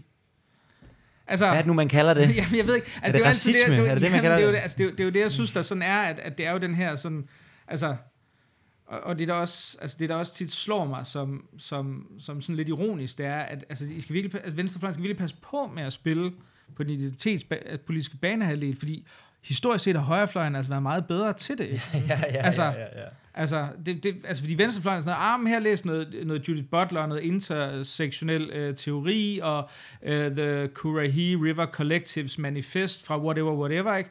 Og hvor højrefløjen kan bare komme og sige, ja, men på, eller sådan den identitetspolitiske højrefløj, eller man kan sige det på den måde, ikke? Kan bare komme og sige, jamen, du er bare bedre, fordi du er hvid. Ja. Det, det er et budskab, det er super nemt at sælge. Ikke? Mm. Altså, det er virkelig, altså, det kan godt være, det er dybt usympatisk, og alt muligt, andet, men det er virkelig nemt at sælge. Ikke? Så jeg har det sådan lidt, altså, øh, det, altså, på højrefløjen har man ligesom gjort sig nogle virkelig, virkelig uheldige altså, erfaringer med den, den her slags ting, ikke? fordi altså, mange af de her folk vil jo, altså, altså når du ser på, på All Right og Richard Spencer og den her bølge i USA, ja, mange af dem er jo sådan helt, prøv at vi synes også hudfarve faktisk, og seksualitet også, øhm, er, er super vigtigt. Det er faktisk nærmest noget af det vigtigste Ja, overhovedet, ja, ja, ikke? ja. Og, så det kan vi sagtens blive enige om, ikke? Og vi mener faktisk også, at, øh, jamen, at et vist niveau af separatisme inden for sådan aktivistiske kredse, det kan vi sgu også godt sætte os ind i, og sådan noget, ikke? Altså, så, hvor man sådan sidder og tænker, ja, men når du begynder metodisk at ligne de mennesker, man historisk set har synes var de mest usympatiske i hele verden, så skulle man måske overveje, om, om det var den rigtige vej, man, man var på vej i, ikke? Mm. Du nævnte der med, at du altså, i dine yngre dage var ateist, eller det, det er du, Ja, ja, at det du kunne overvejede at blive... Jeg er agnostiker, det ved jeg ikke. Det, Ja, ja, det, men for mig er det lidt det du samme. overvejede at være militant øh, ateist, eller hvad man skal sige. Det er også et, et, et Ja, spændende... hvad, hvad er det for en militia, man kommer ind i ja, der? præcis, det er det. Ja, ja, ja. ja Ude i Roldskov. Men jeg Ja, tænker jeg bare, ikke. føler du, der er et, øh, et, ja, et behov for, at man i dag er borgerlig, mili- militant borgerlig, eller hvad man skal sige, at man ligesom går til kamp mod, mod de her... Øh, Militante borgerlige. Ja, ja, det, det, det, Ja, jeg ved det ikke. Jeg ved da selvfølgelig godt, at, at Jacob Ellemann har været i hæren, men, men er han borger? Nej, nu ender men... Men jeg øh, tænker bare, altså i- på grund af, jeg vil også mene med alt det her øh, kønsdebat og så videre, der kan jeg i hvert fald godt have sådan en, Mm. ja, i USA helt sikkert, det stikker af og alt det der, men her i Danmark, altså er langt de fleste ikke også fuldkommen ligeglade. Jo, jeg tror i vid udstrækning, altså så tror jeg da stadigvæk, vi er det sted, hvor rigtig mange altså, jo egentlig bare synes, at de der identitetspolitiske folk på universiteterne er sådan lidt skøre, ikke? Mm. Men så igen, altså jeg synes jo, det kan vi jo se ud af det her med, at, at øh, altså når man laver meningsmålinger om, hvorvidt kæmpe Eskimo eller et eller andet skal skifte navn, så er der sådan 97 procent, der mener, at det skal den ikke og sådan noget. Så der er ikke, der er ikke meget gennemslagskraft i det, men, men vi har bare en historisk tendens med, at de amerikanske øh, sådan universitetstendenser ender med at komme til Danmark og præge Danmark øh, med nogle års forsinkelser, og det synes jeg også, vi har set indtil videre. Jeg synes, vi har nogle sager og nogle diskussioner, øh, særligt centreret omkring universiteterne, som jeg tror, de fleste for bare 6-7 år siden, vi har fundet lidt komisk, ikke? Mm. Øhm, Men gør, gør, gør man ikke stadig det? Altså sådan sombreros jo, og... jo, jo, jo, jeg tror også Ja. den slags ting, ikke? Men der er mange ting, altså nu for eksempel, nu er vi begyndt sådan, bare sådan en lille ting, ikke? Så er vi begyndt at tale om, at man skal ikke sige, at der var nogen, der var slaver engang, man skal sige, at de var slavegjorte, fordi man har jo også hele den her sådan, hvad kan man sige, Sapir-Whorf-hypotese om, at sproget skaber virkeligheden, og hvis du så ikke, øh, hvis du ikke omtaler og siger, at nogen er blevet gjort til slaver, så tror man, at det er en essens ved, at de var slaver. Det, men det, vundet, det har vundet indpas, hvor jeg sidder og tænker, at det, Så er også nogen, der er blevet soldater gjort, eller journalist gjort, eller er det noget andet, fordi man ikke bliver tvunget til det? Det er meget komplekst. Men, men, men, men jeg tror, altså det, det jeg måske mere ser som problemet ved det, det er, at mange af de mennesker, der læser en del af de her uddannelser, hvor det her er meget fremherskende, det er folk, der kommer ud og bliver normsættende i vores samfund mm. i en lang række sammenhænge på et senere tidspunkt. Og jeg tror, det bliver, de her tendenser bliver mere og mere, øh, øh, altså mere udtalt. Ikke? Øhm, og, og, og det er nok det, jeg synes, der er det store problem. Ja, hvad skal man være militant? Det ved jeg ikke, men jeg synes, man skal være opmærksom på det. Også fordi der følger sådan nogle, udover det sådan mere, sådan, det, det mere teoretisk i forbindelse med identitetspolitikken, synes jeg også, der er nogle, nogle ledsagende tendenser i retning af en infantilisering af mennesker, som jeg synes er enormt uheldig. Ikke? Altså, øhm, at der var, nogen, jeg så, der var den her sag på statskundskab, hvor der var nogen, så skulle de repræsentere i København, de skulle repræsentere forskellige lande, det var en del af deres intro, og det måtte man så ikke, fordi der nogen, der engang havde sagt noget om Thailand og Ladyboys. Jeg sådan, nej, det kan også godt være, du skal være med at sige noget om Ladyboys, men det, det, det, det er folk, der faktisk kommer til at sidde i centraladministrationen om 10 år, på et eller andet tidspunkt, og I don't know, skal stoppe den næste, altså være den næste Barbara Bertelsen, der, der mm øh, forhåbentlig gør et eller andet fornuftigt, når, øh, når covid-27 kommer. Ikke? Mm. Øhm, altså, at sige til dem, og at nogen af dem selv siger, jamen stop os i at lave en, en harmløs leg, fordi der er nogen, der siger noget åndssvagt. Altså det, det, det, for mig at se, er det en så, både udefra fra studieadministrationens side, Altså det er sådan en infantilisering af mennesker, som du godt kan stille krav til, og det er også en, en, en næsten selvvalgt infantilisering, at der så er nogen, og det er så godt nok et mindretal, men at de går op og siger, jamen, I skal faktisk stoppe os i, altså I skal, simpelthen, I skal forhindre, at vi kan lave den her, den her farlige leg, ikke? Altså med, med landen, ikke? Fordi ellers bliver nogen krænket, ikke? Hvor jeg sidder og tænker, er det virkelig det niveau af mm. ansvar, mm. Øh, vi, vi, vi, vi vælger at lægge over til de mennesker, der trods alt for det første er voksne i enhver meningsfuld forstand af ordet, ikke? Øh, der kan stemme øh, alt muligt andet, øh, og som, som forventes skulle spille markante roller i varetagelsen af vores lands fremtid. Ikke? Det, det, det, det synes jeg også, og det er måske to sammenved, men distinkte ting, ikke det mere ideologisk, og så infantiliseringen. Men jeg synes, begge dele er sådan lidt, lidt bekymrende. Mm. Mm. Bare det for, jeg vil godt tænke mig lige at, at sådan blive lidt ved det her øh, tema omkring borgerlighed og, og måske sådan, hvad kan man sige, projektet, vi kan kalde borgerlighed, eller det borgerlige Danmark, og så det her øh, postmoderne projekt sat op over for hinanden, for så vidt, at de er sådan dikotomiske. Øhm, og det er det her med sådan, hvad kan man sige, at hvis man kigger på den gennemsnitlige borger i dags menneskesyn, syn på, hvad et menneske er, så er det ikke noget, i mine øjne i hvert fald, særligt charmerende øh, billede, der bliver malet. malet. Øhm, synes, du, synes du, vi er gode nok til, som mennesker, måske i almindelighed, men måske også sådan i, i et medieperspektiv, til at fremhæve det, det smukke i mennesket? Det smukke i mennesket. Hvad tænker du på? Hvad hvis du skulle, hvis du skulle nævne et historisk eksempel på noget i mediebilledet, der fremhævede det smukke, smukke i mennesket? Hvad skulle det så være? Jeg spørger ikke polemisk. Jeg Nej, ja. Mm. Jamen, øh, jeg tror, jeg vil mene, at sådan nogle for eksempel dagblade, sådan nogle mere low-key magasiner, der fortæller fortællingen om, du ved, folk, der har udført et eller andet øh, god bedrift. Det kunne være et sportsmagasin, for eksempel. Eller det kunne også være alt for damerne, eller det kunne være Altså, det kunne være mange forskellige ting. Historieblade kunne det også være, der fortæller om, du ved, herois, heroisme, mm. menneskelig heroisme okay. i et eller andet svær situation. Øh, så ja. du tænker på en æstetik og et mediebillede, der mere dyrker det, det smukke, det skønne og det sande, ja. end kritik af den negative byggelighed, eller hvad man skal kalde ja. det, ikke? Ja. Øhm, eller den negative byggelighed. Kritik af den negative byggelighed er en bog. Mm. Anyway, sorry. Okay. No, I digress. Men, men hvad det hedder? Jo, øhm, ja, det, det, det ved jeg ikke. Det tror jeg på en eller anden måde. Altså, jeg tror, det er jo også frygtelig, frygtelig øh, horribelt at sige, fordi øhm, altså jeg er jo selv sådan en, der er vokset op fuldstændig marineret i ironi og sarkasme og, og kritik. Altså det er jo, altså det, det ligger jo i mit DNA. Jeg har været satiriker. Det er jo ligesom den, altså den mest, igennem mange år, ikke, mest sådan kritiske, udstillende, latterliggørende, anti-opbyggelige ting, du næsten kan lave. Ikke? Journalistik er jo ikke specielt meget bedre, fordi journalistik er jo kritisk i sin natur. Ikke? Altså det er jo, det er jo altså, jo, der findes selvfølgelig sportsjournalistik, ikke, som er sådan lidt ej, hvor var det et flot mål, du scorede, og som legitim må, må man til begejstring, men jeg mener jo faktisk heller ikke, at journalistikkens rolle skal være, jo, du kan godt lave et portrætinterview, men den sådan klassiske nyhedsjournalistik skal være kritisk. Ikke? Altså, det er ikke sådan noget med at sige, ah, hold da op, på Falster bliver der heller ikke slået nogen ihjel i dag. Det er kind of weird. Det er jo ikke, altså, sådan kan du ikke gå til det. Men jeg kan godt se, altså jeg kan, jeg kan godt se, at vi, vi lever i en kultur, der måske mangler heltefortællinger på en eller anden måde, og, altså, og dyrkelse, altså den her oprigtige dyrkelse af, af det forbindelige. Altså der kan jeg godt sidde og tænke tit, altså hvorfor, altså det er ikke fordi, jeg, prøver, jeg elsker Sopranos, jeg elsker Breaking Bad, og, og alle mulige af de andre serier her, ikke?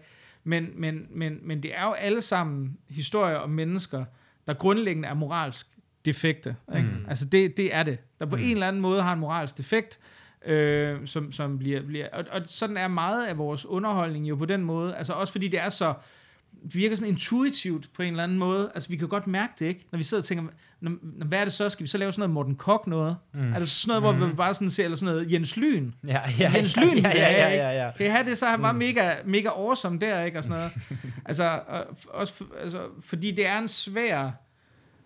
Altså, det er en svær altså, genre at arbejde med på den her måde, ikke? Altså, hvor du går ind og på, på en eller anden måde siger, jamen, der, at vi faktisk i stedet for at dyrke sådan kritikken og grimheden og alt muligt andet, så går ind og siger, at vi dyrker det forbilledelige, det smukke, ikke? Altså, fordi så kommer man nemt til at fremstå som en idiot, mm. ikke? Og det, altså, der det ingen gør man, nej, det er jo det, ikke? Ja. Altså, det er jo det, og, altså, men, men jeg kan godt se det nogle gange, ikke? Og jeg sidder jo også altid sådan og tænker på, som man sådan ser kunsthistorien, ikke? Altså, det er jo altid, når de begynder at lave utrolig grimme ting, så ved man, når nu går det galt lige om lidt, ikke? Altså, mm. så, så er der altid et eller andet, der kollapser, ikke? Og jeg sidder og tænker, Altså, jeg, jeg, jeg klæder mig jo gerne som, også lidt påtaget, men, men også lidt rigtigt, som sådan mere eller mindre realist. Altså, jeg hader non-figurativ kunst. Jeg synes, det, jeg synes det mm. alt, næsten alt af det mm. går mig på nerverne. Mm. Ja, ja. Det er spild af tid. Jeg synes, det er sygt grimt.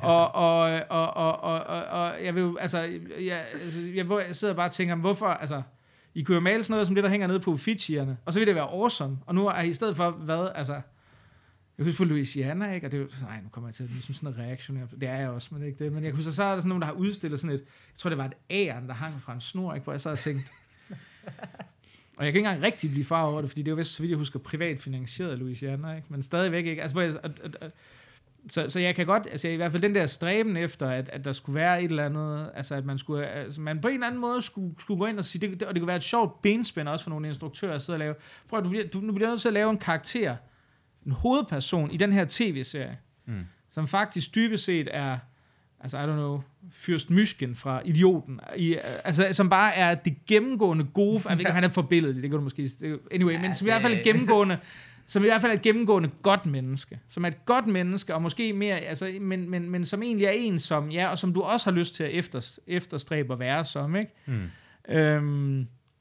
Ja, det synes jeg vil være sjovt, ikke? Fordi det er sådan ligesom, det, det, det, det er sådan der, hvor de virkelig skurer for næsten alle, ikke? Mm. Altså, det er ligesom bede kunstner om at sige sådan noget med, jamen, altså, du skal have, lave en film, der handler om, at kapitalisten, han er den gode, ikke? så er der sådan nogle arbejdere, der udnytter ham, fordi de snyder. Mm. Ja, ja, ja, ja, ja, ja, ja. ja. og, og, og så er der en, der både er klog og smuk, Mm. Og, og, og, og han er også ærlig. og så er der en anden, der er grim mm. og dum, og, og han er også doven. Ja, ja, ja. Så vi skal, ja. altså, altså, altså, jeg ved ikke, jeg tænker, mm. der kunne være et eller andet sjovt ved at lave de der, mm. altså prøv at se, hvordan man egentlig vi kunne gøre det, for det er så sjældent, vi ser mm. den her type Jeg siger film, bare, Matador har, Jamen, lidt, har lidt den vibe, altså Mads ja. Gjern, der bulrer derud af, og så er der nogle dumme mennesker rundt omkring. Ja, ja, men Mads Gjern er jo også lidt... Ja, han er lidt, øh, han er ja, lidt farlig. Han er, er også lidt et, et, et, et, et kompromitteret menneske, ikke, i, i en eller anden henseende. Jeg tænker, at det kunne være sjovt at se, ikke, fordi man jo tit Altså, der er super når, vi ser, ja, super, ja, lidt superheltefilm, ikke? Der, jeg sad også, det var sjovt, for jeg sad og tænkte lidt over det, at der er der stadigvæk et touch af det her, ikke? Mm. Men, altså, men, men det er sådan meget... Ja, det er måske den eneste kategori, hvor du næsten kan finde sådan noget, ikke? Det er så børnefortællinger, ikke? Ja. Altså, mm. Nærmest, ikke? Altså. John Dillermand, der kan flyve og alt muligt, ja. Jeg tror også bare næsten... altså, jeg vil gerne sige, jeg vil gerne sige, jeg synes, John Dillermand er... Han prøver, jeg kan forstå, jeg har ikke fået set det endnu, men jeg kan forstå, at han kan tænde en grill med sin penis, så det sad jeg og tænkte, Damn, det, det, det, det er det, jeg vil efterstræbe Bare det liv, ja. ikke? Prøv at tænke, så kan du både holde en øl med den ene ja. hånd, og lige passe kulden. Vær grillmaster. Ja. ja. ja. Jeg tror bare, jeg tænker det også i forhold til det, det Benjamin han sagde, ikke? Altså sådan, på at høre, det her med at være militant borgerlig, ikke? Og hvad det egentlig vil sige at være militant borgerlig. Øhm, hvad kan man sige, den her tomhed og tvivl, som, som vi også lidt har snakket om, måske kendetegner vores øh, kultur den dag i dag. Altså at modsvaret til det, har jeg bare svært ved at komme udenom, bliver nødt til at på en eller anden måde være erklæringen eller ønsket øh, om nogle positive værdier. Mm. Ikke i den der lalleglade forstand, men, i, men, men sat over for negative. Altså, mm, mm. Det, det giver ikke mening at bygge et samfund op på, hvad det ikke skal være. Ja, et jamen, samfund bliver nødt til at være ja. noget. Ikke? Ja, okay, og, ja. og mange vil mene, at det er det, der for eksempel er fuldstændig øh, gået af fløjten i USA. Ikke? Mm. At det er, at der er ikke nogen vision. Der er ja. ikke nogen leder, der kan træde frem og definere en positiv vision for, hvad skal der egentlig ske? Hvad mm, vil vi mm. egentlig gerne mm, med det her, vi har? Mm, mm. Ikke? Det vi gør, det er, at vi sidder og bitcher internt omkring kadaveret, der ligger og mm, mm. rådner på savannen. Ikke?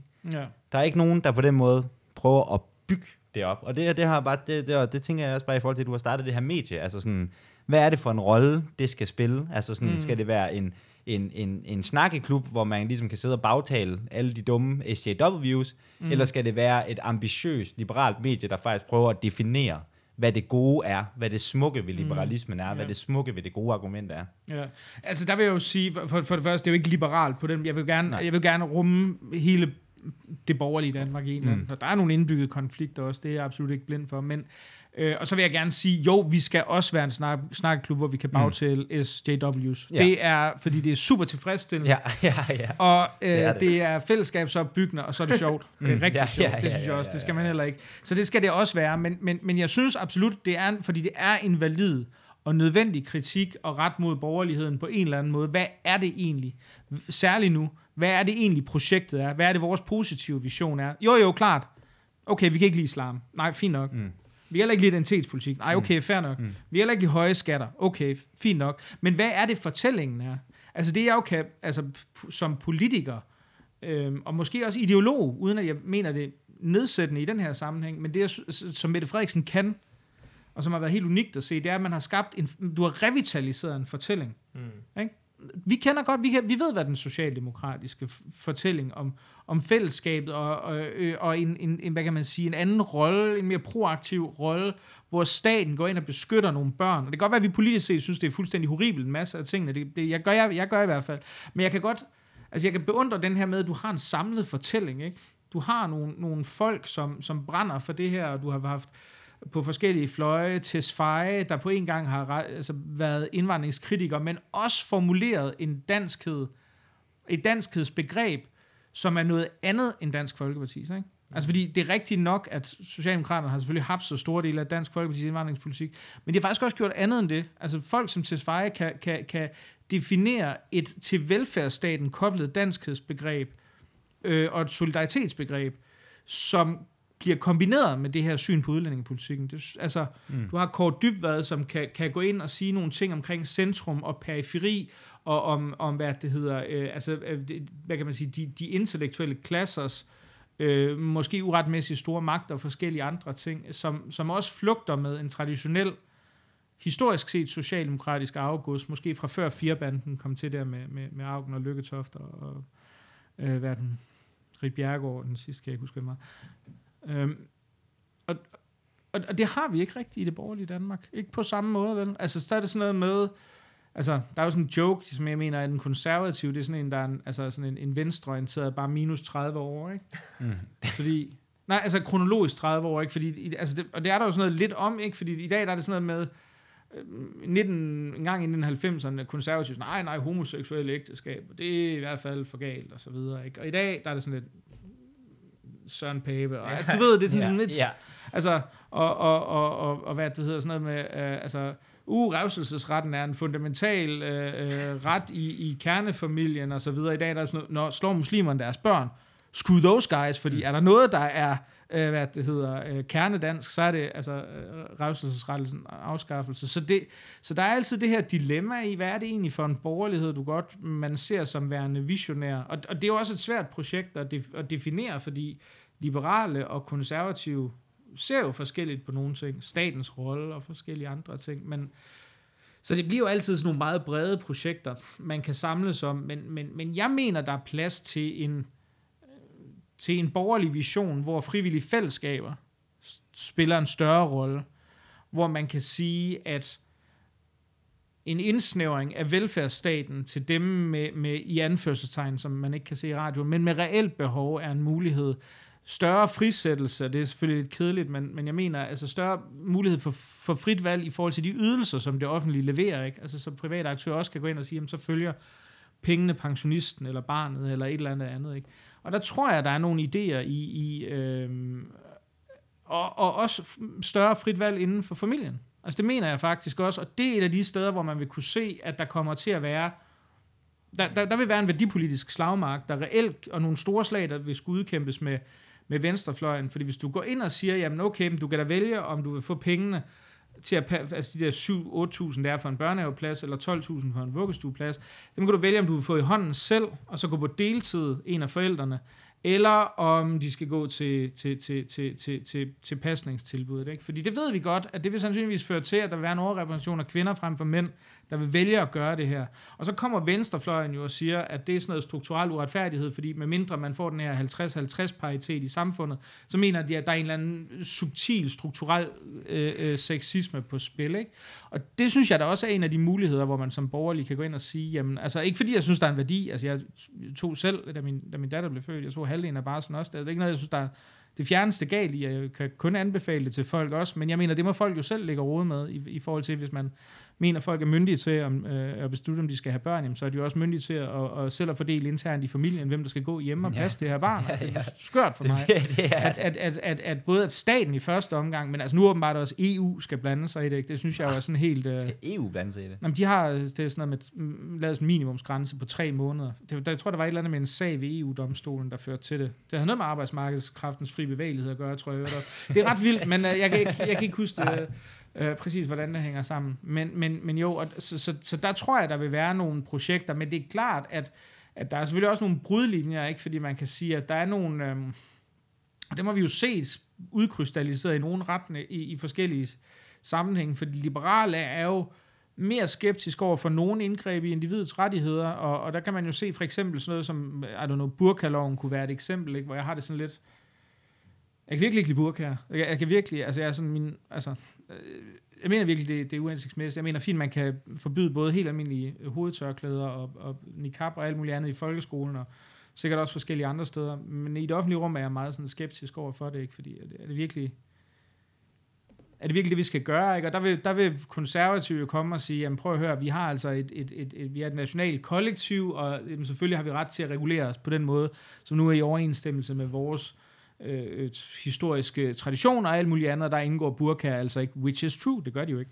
Øhm, og og der, der kan jeg godt se nogle konflikter, men jeg kunne også godt se nogle steder, hvor der, hvor der egentlig var mulighed for både på det værdipolitiske og, og, og, og økonomiske øh, at finde nogle fælles fodslag, men jeg tror også, der er den store fejl, at, at borgerlige har jo insisteret og, og, og hvad kan man sige, afværdipolitisere den økonomiske politik gennem mange, mange år. Altså, det er jo sådan, når du hører nogen, der vil sige, at vi vil være fjernet topskatten, så er det sådan noget, hvorfor det? Nej, men topskat er dårligt, okay, men altså, men ideen om, at, at, at frihed også er at kunne bestemme over ens egen, altså en, frugten af ens eget arbejde, er en fortælling, du bare ikke har, altså den har du vendet danskerne af med at forholde sig til. Altså de borgerlige har spillet på venstrefløjens banehalvdel siden, Jamen, altså det, jeg plejer altid at citere den her bog, der hedder Værdikrigerne af Esben Schøringer og Michael Janerup, som jeg synes er en virkelig skarp analyse af det her. Ikke? Altså at siden Uffe Ellemann nærmest gik af, øh, og han havde sikkert sine værdipolitiske fejl i forhold til andre ting, ikke mindst indvandringspolitikken, men, men, men han var jo faktisk reelt liberal i forhold til den økonomiske politik. Og, og der går man jo ind fra fodtiden, og der går man jo sådan ind og siger, jamen dybest set skal vi vil gerne føre den samme økonomiske politik som Socialdemokraterne, vi vil bare hæve, at vi kan gøre det bedre, og så uden skattelettelser, ikke? Øhm, og, og så har du egentlig på, langsomt vendet hele befolkningen til, altså når selv de borgerlige de siger, at den socialdemokratiske velfærdsstat er, altså, er det rigtige, mm. men at de bare er lidt bedre kustoder for det end socialdemokraterne selv, så kan man jo egentlig godt forstå. Hov, jeg sidder lige og laver podcast. Frederik, min, øh, min lydmand. Hmm. Øhm, det, I don't know. Hvor lang tid er vi tilbage? Det er så lang tid, som du har. Øh, nok 20 minutter, vil jeg tro.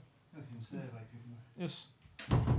Øhm, altså, men når du har vendet øh, social, eller folk til at tænke, at det her socialdemokratiske projekt er det, som er den, den naturgivende måde, du indretter samfundet på, så er det meget svært at komme tilbage uden en modfortælling som borgerlige, og sige, at måske kunne du godt se på, på, på, på statens rolle og på omfordelingsprincipperne på en helt anden måde, fordi du har ikke nogen fortællinger at hænge det her op på, og det, det har vi ikke haft som borgerlige siden. Øh, Der er selvfølgelig undtagelser i forskellige andre partier, men sådan det, du har ikke set den promoveret fra det borgerlige statsministerparti siden slut, slut 90'erne. Jeg synes, det, altså, det, det borgerligt er sgu et, et fucking mærkeligt begreb. Ja, altså på grund af, at det lige præcis skal, jeg, jeg ved sgu ikke helt, hvad det dækker over, går, går det egentlig op for mig, på grund af, det giver ingen mening at snakke om, eller det er meget naturligt at tænke liberal og borgerlig i en og samme Mm. øh, ja, betydning, men jeg ved ikke, hvad, hvad føler du dig mest repræsentant for? Er du borgerlig, eller er du liberal? Eller, Jamen altså, altså liberal så er jo for mig at se en delmængde af, af, af- det borgerlige Mm, 100%. perspektiv. Øh, så, men, men jeg synes jo, borgerlig er også sådan et lidt specielt begreb, fordi når du skal oversætte det til engelsk, så er det jo sådan lidt, hmm, hvad gør du Ja. egentlig? øh, altså, og i praksis, så har det jo også sådan lidt, altså, jeg, jeg, for mig, jeg har heller ikke noget problem med, med at kalde mig højreorienteret, det synes jeg, det er fair nok, det er en, en, for Mm. mig er det ikke sådan et skældsord, det er bare en politisk betegnelse, jeg stemmer til højre for midten, så det er jo fint nok, altså, hvad skulle, altså, så det er jo ikke, det, altså, og hvad skulle man hæve, at de, de borgerlige partier ikke lå til højre for midten. Det vil jo ikke nogen mening. Så tit, når jeg hører sådan nogen øh, forsøge at lave sådan en eller anden subtil distinktion mellem at være højreorienteret og være øh, hvad det hedder, borgerlig, så synes jeg, det bliver lidt noget sludder, fordi Mm. det betyder, at for mig at se, at de i praksis lidt synonyme, de to mm. begreber. Ikke? Men altså... Øh, men det er den liberale og den borgerlige vel ikke? Altså sådan, fordi jeg vil sige, du siger selv, der er nogle, nogle indbyggede værdikonflikter, og jeg mm. Tænker, en af problemerne er for eksempel, eller jeg kunne forestille mig, der opstår, det er jo lige præcis det her niqab-tilfælde, du nævner, ikke? Altså Mm. hvor at nogen snakker om traditionen, og andre snakker om øh, individets ret til at Mm, tage mm. det på, og jeg ved ikke, når man er liberal, hvis man vælger den fløj, kan man sige, så tænker jeg, at man bliver nødt til at være forholdsvis stringent i hvert fald. At hvis du siger, øh, man har ret til at gå, eller ja, til at bestemme over sin egen barsel, så bliver man vel også nødt til at sige, så har du også ret til at, om du vil have burka på eller ej. Ja, men det er jo i, i, i nogle, men, det, men det anerkender jeg er jo også en af dem, der mener, at altså, jeg mener jo, at, at ja, altså vi må, folk må godt, burde godt gå med, med burka eller alt muligt andet symboler, øh, Mm. øh, religiøse eller politiske i det offentlige rum, som jeg foragter. Altså, Mm. jeg, jeg bliver da også temmelig krænket af folk, der render rundt med Che Guevara t-shirts, ikke? Altså, fucking homofobiske morder, altså, men så, så altså, og idolisere dem, ikke? Øhm, så, altså, men det må jeg bare acceptere som en del. Mm. Så, så, så, så, så, så jo, det vil jeg da sige, men jeg, jeg er jo heller ikke så stringent. Altså, jeg mener jo også, der er jo ikke noget værre end meget, altså sådan ultra stringente politiske tænkere, næsten Mm. uanset hvor du er, altså som bare ligesom forfølger et hvert, øh, altså et hvert princip ud over, øh, ud over kanten. Ikke? Altså jeg har jo snakket med sådan nogle øh, anarkoliberalister, som mener, at folk ikke, altså at du ikke kan sige, at noget menneske kan have, have positive frihedsrettigheder. Øhm, altså det er jo kun negativt. Du har Mm. kun retten til fravær, for fravær, tvang og så videre. Ikke? Så var jeg sådan lidt, okay, så det bet- betyder, at et spædbarn har faktisk ikke krav på, at dets forældre skal tage sig af det. Ja. Fordi det er jo, når det var sådan, nej, det, mente vedkommende, jeg diskuterede, men det, det var det faktisk ikke, altså hvor jeg var sådan lidt, okay, og han- så sådan, ah, men, der, men der var ikke nogen, der ville lægge deres barn ud i skoven. Det gjorde man faktisk i gamle dage, altså det, mm. det var kaldt at lægge, lægge børn ud. Men så- lad os nu antage, at nogen gjorde det, vil du så mene, at vedkommende skulle straffes? Og sådan, nej, det skulle han ikke, det, fordi det var ikke en negativ frihedsrettighed. Øh, eller det, altså, og, og, og, og, det var en helt, altså det var en, det var en helt reel mm. diskussion, jeg havde, ikke? og det, det, for mig at se, var det illustrativt for, hvordan altså for meget ideologisk dogmatisme kan gøre folk fuldstændig åndssvage. Fordi selvfølgelig skulle hvert menneske, som, sat, altså, som, som udsat sit eget barn for fare, altså spæres inde altså for evigt i fængslet. Ikke? Mm. Altså, det, er jo, det, er jo, det er helt indlysende for mig. Ja. Altså, det, selvfølgelig skal du da gøre det, og så kan du stikke dine altså, distinktioner mellem negative og positive frihedsrettigheder skråt op, fordi det er jo ikke, altså, de, de kan jo være fine nok som en operativ definition i forhold mm. til at skelne mellem en hel masse situationer, men der kommer også et breakdown af, hvor den her, sådan, hvad kan man sige, altså, hvor den her ideologiske stringens Mm. leder folk ind i nogle fuldstændig åndssvage huler, og det sker jo både blandt borgerlige, men også, også selvfølgelig i høj grad på venstrefløjen. Ikke? Så der tror jeg også lidt, at jeg er sådan lidt, altså, Øhm, altså, så er der også noget med, at du må slet ikke opkræve skat, fordi der er jo ikke, du er ikke, statsmagten har jo ikke indgået en kontrakt med den enkelte borger, og så er det jo bare principielt tyveri, hvor jeg er sådan, jamen du kan du godt kalde, jeg er da ligeglad, men er ligesom, må bare, altså, hvor godt synes du, det går i, i, nogle, altså, i samfund, hvor man ikke har den rettighed? Så det sådan, ah, men der var en periode i Somaliland, hvor det gik, jamen så super, så tag derned. God tur. Altså, og, og så, så, så, så, så, så, så der har jeg altid den der sådan idé om, at, at jeg, øh, at jeg respekterer pragmatismen i konservativisme. Mm. Jeg betragter mig selv som økonomisk liberal, og også liberalt orienteret i forhold til frihedsrettigheder langt stykke af vejen. Men jeg synes, der er noget i den, den, altså konservatismens ideologiske pragmatisme, der også tiltaler mig. Jeg synes, man altid skal være åben over for. Man skal altid være åben over for, om du ender nogle, nogle virkelig tåbelige steder, fordi du, du, du blindt fokuserer på, på, på din egen ideologi. Ikke? Og jeg kan også huske, at jeg havde nogle frygtelige skænderier med, eller frygtelige, det ved jeg ikke, om de var, men de var i hvert fald meget lange, ikke? med en masse andre liberale, på et tidspunkt, hvor man indførte sådan en, øh, man indførte sådan en pakningsstørrelse for hovedpinepiller, så man ikke kunne købe sådan meget store ja, glas. Ja. Og jeg var sådan lidt, jeg, havde, jeg, jeg, jeg kan ikke huske hvorfor, jeg, igen, jeg er lidt nørdet, så jeg havde researchet det, jeg havde altså ført til et markant fald i selvmord blandt yngre piger i Storbritannien, hvor man havde gjort det samme, ikke? Og de her folk, var, altså mange af de her folk, de var sådan noget med, jamen det kunne man simpelthen ikke gøre, fordi mine frihedsrettigheder, de blev krænket af, at de skulle købe, altså, og de der piger kunne jo bare gå ud og købe 10 pakker i forskellige 7-Elevens, hvilket er rigtigt, men det kan man bare se, det, det gør de faktisk ikke. De lader være med at, at, at tage de her piller, så, så undgår de at dø på en virkelig, virkelig smertefuld og uhyggelig traumatiserende måde, hvor deres ind, altså deres organer sætter ud et efter et, mens de kan stå og snakke med deres familie. Det er virkelig horribelt, ikke? Hvor jeg havde det sådan lidt, okay, det, jeg vil også gerne have, at hvis jeg en dag havde lyst til at købe 800 øh, panodiler i et stort glas, that would be nice. Men, men jeg lever nok uden, ikke? Altså mine, jeg lever med, at mine rettigheder til meget store pilleglas bliver krænket, mens det for andre var, var blev så sådan en slags, altså man kunne se, at det også førte dem til sådan dogmatisk, og bare sådan at forsøge at underkende de her videnskabelige studier, der ret entydigt påviste mm. det her med, det var faktisk et fald af selvmord, og, sådan noget. og så sådan, nej, men så gør de, går de selv, nok selvmord på en anden Nej, det gør de faktisk ikke. Du kan se tallene, det samlede, det er faktisk også faldet, ikke? hvor man er sådan, Øhm, jeg synes, den der ideologiske dogmatisme, øh, og den blindhed, øh, den, den skal man i hvert fald altid være opmærksom på, øh, også hos sig selv. Ikke? Altså, du skal mhm. altid være opmærksom på, hvis du om et, et, et, et politisk dogme fører en til at sige virkelig åndssvage ting, for hvis det gør det, så skal man, så skal man nok overveje, om at det ikke var et dogme, som fungerer, eller et princip, der fungerer godt i alle mulige andre sammenhænge, men måske gør det faktisk ikke i den her sammenhæng. Altså, jeg, jeg, nu, uden at vi skal ind i det, men så synes jeg jo, at Cepos har gjort mange fantastiske ting øh, i, forhold til, til Danmark, i forhold til den offentlige debat, øh, men jeg synes, hvis man kun har et fokus på frihed, så kan det også risikere at føre ind til nogle ret tåbelige analyser i forhold til covid-krisen, øh, og, og det synes jeg, det har gjort, ikke? Øhm, fordi man bliver ved med at præsentere problematik ind i et spørgsmål om, om, om, om det enkelte individs frihed i en situation, hvor man har en biologisk trussel. Anyway, men ja. Mm. Voltaire han sagde engang noget i retning af, at 90% af al filosofi, du ved, er mere eller mindre bare ordsalater, ja. som du ikke kan bruge til noget. Øh, hvor godt vil du sige, det beskriver den politiske debat? Man skulle skifte filosofi yeah. ud med den politiske debat. Jo, men jeg vil faktisk, jeg holder nok, hvis jeg skal være helt ærlig, øhm, holder jeg nok af min veneration for den politiske debat høj, nok højere, end den er for meget filosofi, hvis jeg skal være helt ærlig. Mm-hmm. Altså det er det. Jeg synes, der er en, altså, fordi en, den politiske debat har trods alt et sigte, og, og bliver trods alt konstant evalueret af, af, af, af borgerne på en eller anden måde. Fører den til noget? Hvem, hvem mm. fremsætter ideelt set gode argumenter? Det kan selvfølgelig også, også sige, om det kan også være nogen, de bare er sådan nogle folkeforfører. Jo, jo, men, men hvor filosofien for mig at se er jo er jo i vid udstrækning blevet til sådan et, et slags, altså sådan noget selvlejende legetøj, for en meget lille kaste af, af, af akademikere. Ikke? Mm-hmm. Og, og en stor del af det er jo også, altså, jeg tror, hvis, hvis Voltaire havde læst nogle af sine franske filosof-sociologiske postmoderne efterfølgere, altså tror jeg, han havde skruet procentsatsen markant højere op. Ja. Altså det at skrive totalt uforståeligt ser jo nærmest ud til at være en, en, en, en, en folkesport for franske tænkere mm, i, mm. i den sidste halvdel af det 20. århundrede. Ikke? Mm.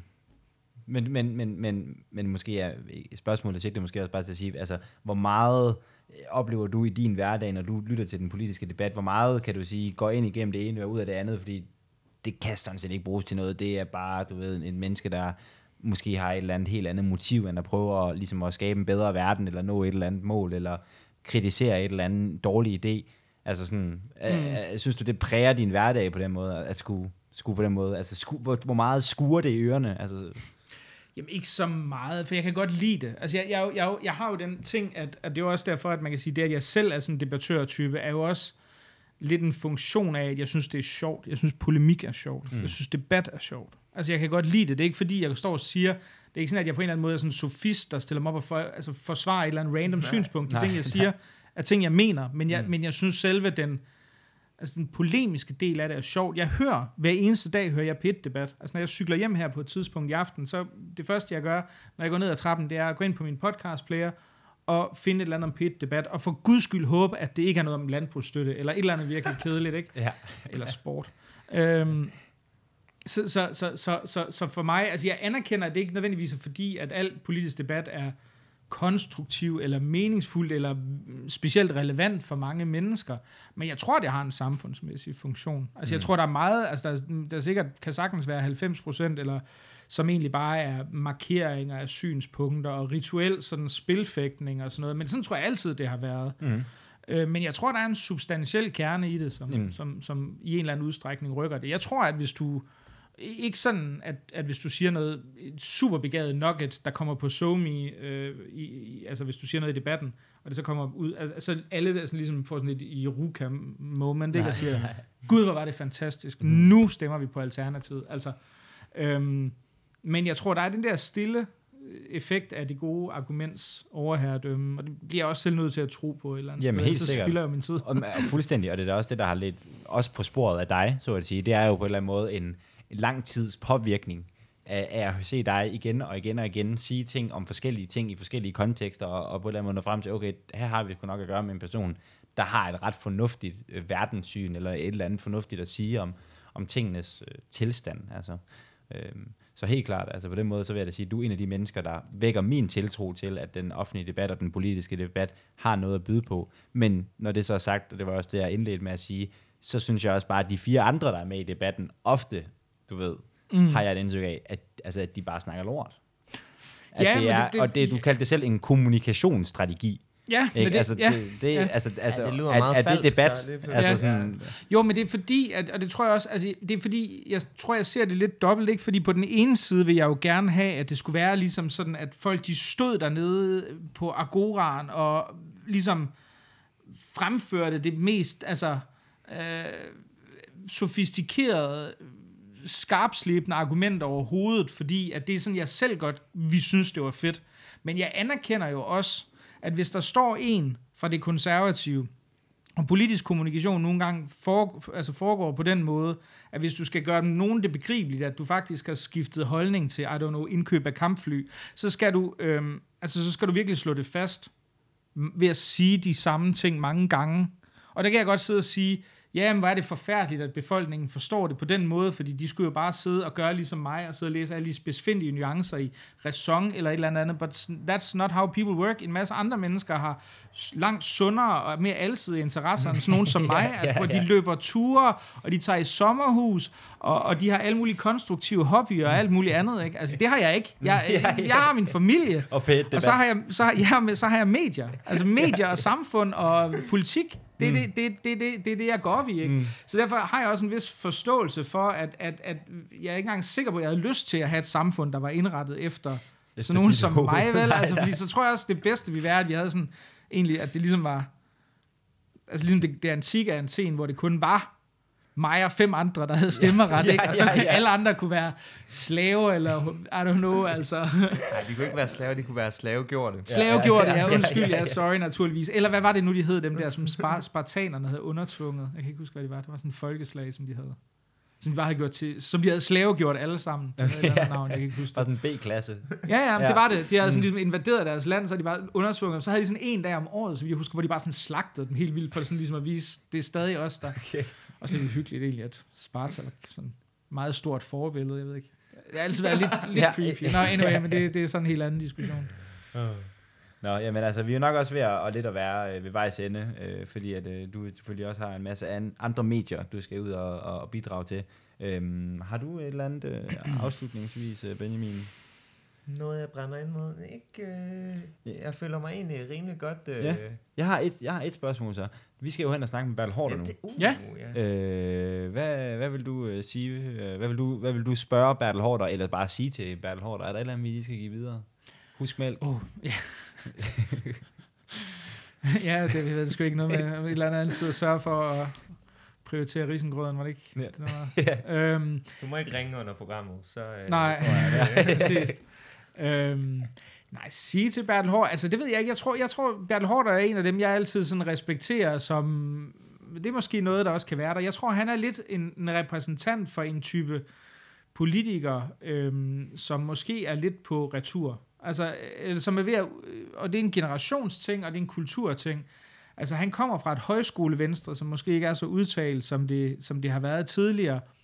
Og han har sådan en, en, en slags gentleman quality over sig, hvor han næsten sådan er hævet over den partipolitiske jeg skulle lige til at sige diskurs. Jeg skulle lige til at sige oh. diskurs, men det var en fejl. Mm. Den måde at, at, at, at kommunikere på, som, uh, som man ser i Folketinget nu, og den beundrer jeg ham meget for. Jeg synes, der er noget, noget, noget, noget keeping it real over Bertel Hårder. Mm. Øhm, og Noget som jeg smukt. tror, ja, det synes jeg. Og som, som jeg tror, man kommer til at savne. Altså, der var et, et niveau af ordentlighed over Bertel Hårder, øhm, som jeg ikke synes, man finder særlig mange steder længere. Altså, der var en, øh, en politisk... Altså, han var en af de sidste repræsentanter Mm.